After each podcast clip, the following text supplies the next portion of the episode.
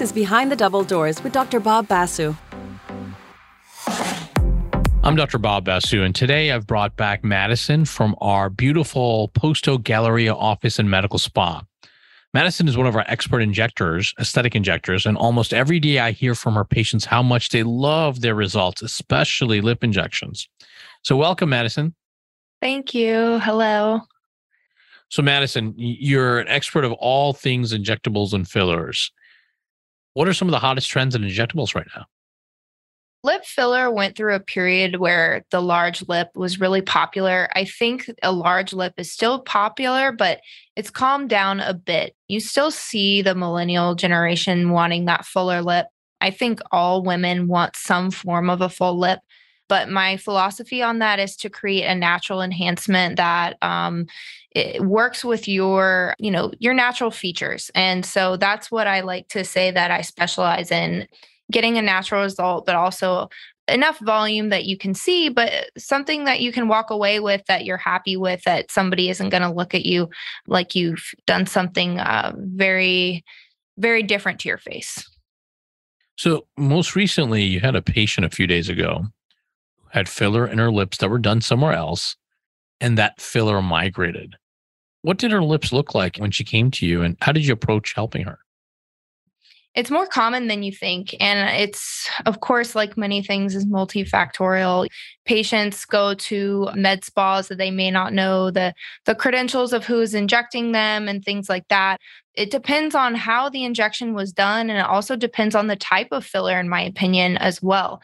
So, products that don't necessarily have a lot of structure, but are very hydrophilic, meaning pulling in a lot of water content that are made to enhance volume, but not necessarily enhance structure. And that the injection technique has allowed that filler to migrate past what's called the vermilion border, basically the line of your lip in layman's terms the line of around the lip that's kind of at that color transition. Mm-hmm. When you start to see volume outside of that vermilion border, I'm concerned for migration. And that's when I say, you know, it's uh, in your best interest to have some of that dissolved. So, how did you do that? How, how do you dissolve too much filler when fillers in a place where you don't want it to be? You want to maintain some of that volume component, of course, with the filler that is inside the cutaneous lip itself. But when I see it outside of the vermilion border, I'll take a cannula, which is basically similar to a needle, but it's blunted at the end. So, in theory, it has less trauma to the soft tissue. I'm going in and using something called Hylenex or hyaluronidase that dissolves that filler component where I want it to go away. By doing that and taking away the fullness above the vermilion border, I take away what's keeping me from elevating the lip structure. Because if I don't, I'm going to always be fighting against gravity, so to speak. If something's sitting on top, I can't make it go higher unless I take off what's weighing it down. Excellent. So if you're listening and you think you have too much filler that was put in or your fillers migrated, Madison has some great options to help dissolve it and reverse some of those undesired effects. So, Madison, can you tell our listeners how long did this process take to correct the migrated filler? Yeah, so it's not a one and done. Sometimes dissolving it takes, you know, a step or two. I have patients come in every 1 to 2 weeks so that I can assess Hylenex or hyaluronidase does dissolve filler pretty immediately, but we also have swelling associated with the procedure that may confound the result or, i.e., make me not able to see how much effectiveness it's had. So I have patients come in every two weeks once I've dissolved them once, and then they come back again to see if they need more. Once I'm satisfied with that, then I can come in and refill them. So, for our listeners who may have too much filler or the fillers migrated, and they want to reverse it or correct it. Madison, is, is it obvious when they're receiving Hylenex, meaning the dissolving agent? Like, do they look bad while this is process is going on? Can you give us your uh, insights on that? So, twofold answer. So, sometimes patients don't know that they need dissolving because they don't know what the problem is. And so, it's up to the injector and the expertise to kind of tell them what the issue is. But on the other answer of that question, when I inject Hylenex or hyaluronidase, it is a liquid. So when I'm injecting it, it can make the lip pretty swollen looking or very full. But usually that goes down in, you know, two to three days. And then obviously the swelling tends to lasts a little bit longer than that, of course, uh, one to two weeks. But the liquid itself will start to kind of be taken care of on its own after two or three days. But it can look a little bit fuller after I inject the dissolving agent, definitely. So I'm also noticing that you're treating several patients every day who are looking for more jawline definition. So where did you first see this trend and which filler do you like to use for jawline definition? I guess I first saw this trend years ago, but I guess predominantly on Instagram, it's gained some popularity.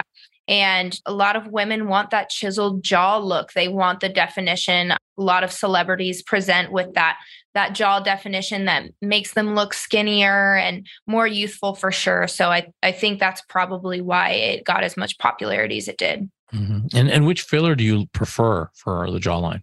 I love Restylane Define. The reason is it provides enough structure, but it's also an expression technology filler. So the mandible area is something that we're using all the time with chewing, i.e., mastication. You need something that is nice enough to hold, but also fluid enough to go through the expression that you're constantly making on a daily basis. So it's not you're getting a frozen face, it's dynamic, meaning it moves with your face, so it looks more natural. Correct. Now, how long does this filler that you prefer for the jaw last?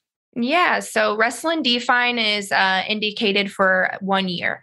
I do find that this area tends to last a little bit longer than that, but FDA approval is for one year. And who's a good candidate for this treatment?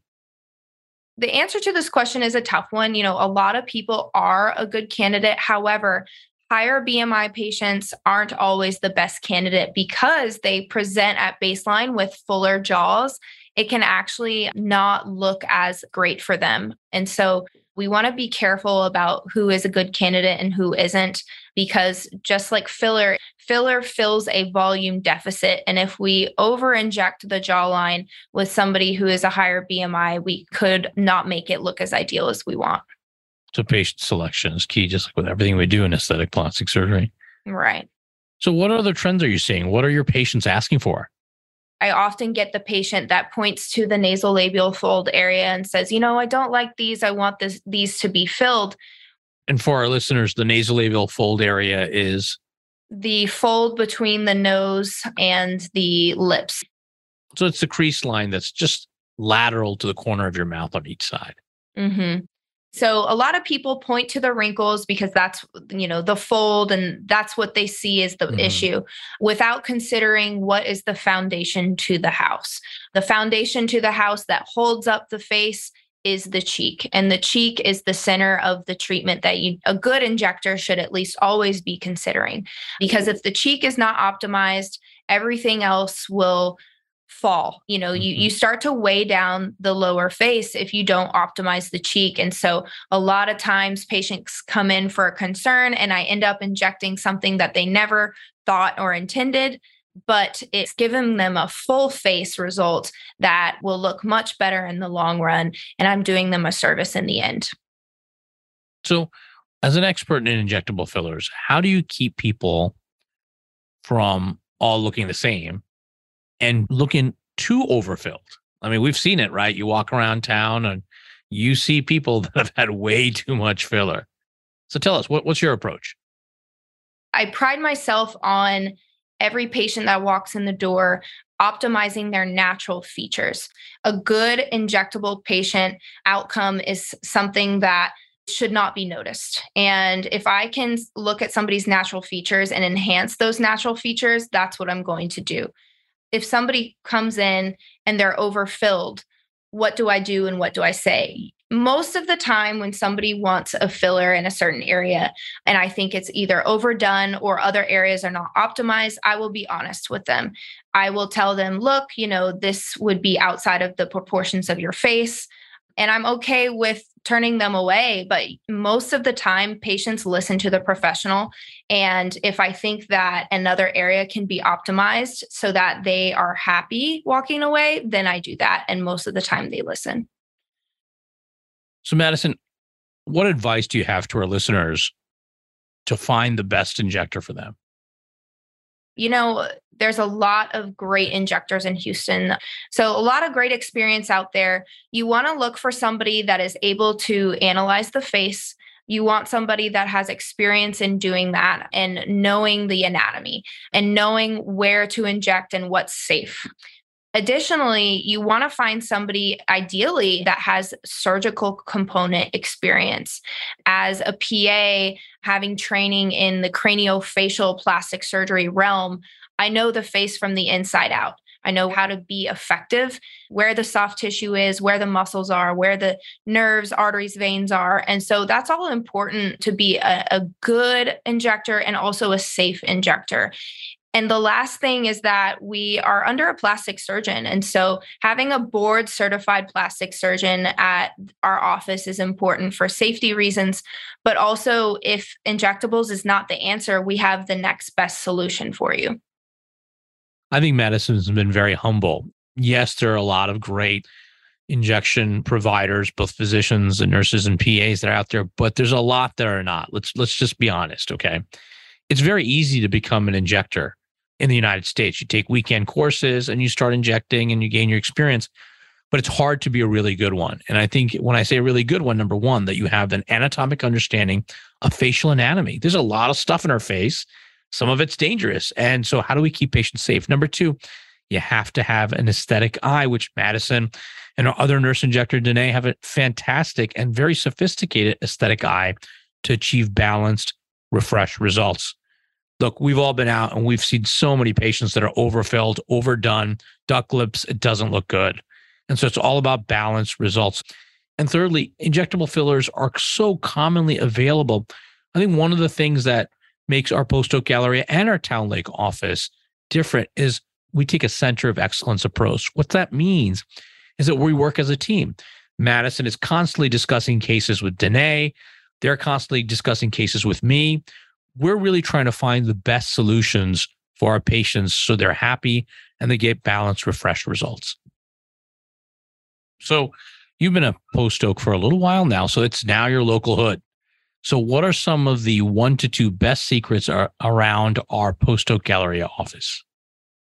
I thought about this for a little bit. You know, the cool thing about our post oak office is that we have a good bit of services, all the way from aesthetics to plastic surgery. It's almost like a one stop shop for all your needs to be addressed. The other thing is that at Post Oak, we have such a loving, caring team of staff that if you're being treated next door with Iman, our esthetician, and then you come and are treated with me, we all work together to optimize your care. I think another great point is Danae and I have such a beautiful, amazing relationship that the 13 years that she has of experience and my surgical experience, when our minds collide, it's like magic. And so we talk about things every day and how to make things better. And having two injectors that have such a great relationship that always teaching and learning from one another is really great too. And if you wanted to make a afternoon of it, meaning visiting our Post Oak Gallery office, and you want to make an afternoon of it, where else would you go? Yeah, so we're above some restaurants, you know, North Italia. We're above Ninfa's, which is some good Mexican. There's also Joey Uptown is one of my favorite restaurants. It's right in front of the Galleria and it has a, a cute, fun happy hour. There's shopping. Obviously, the Galleria is within walking distance. Another good happy hour lunch spot is Moxie's. All good spots for some nice shopping, entertainment, and some good food. You can find Madison at our Post Oak Galleria location. It is located at the intersection of San Felipe and Post Oak. So take a screenshot of this or any podcast episode with your phone and show it at your consultation or appointment to receive $50 off any non invasive service at Basu Aesthetics and Plastic Surgery. Basu Aesthetics and Plastic Surgery is located in Northwest Houston in the Town Lake area of Cypress. If you'd like to be a guest or ask a question for Dr. Basu to answer on the podcast, go to basuplasticsurgery.com forward slash podcast. On Instagram, follow Dr. Basu and the team at Basu Plastic Surgery. That's B A S U Plastic Surgery. Behind the Double Doors is a production of The Axis, T H E A X I S dot I O.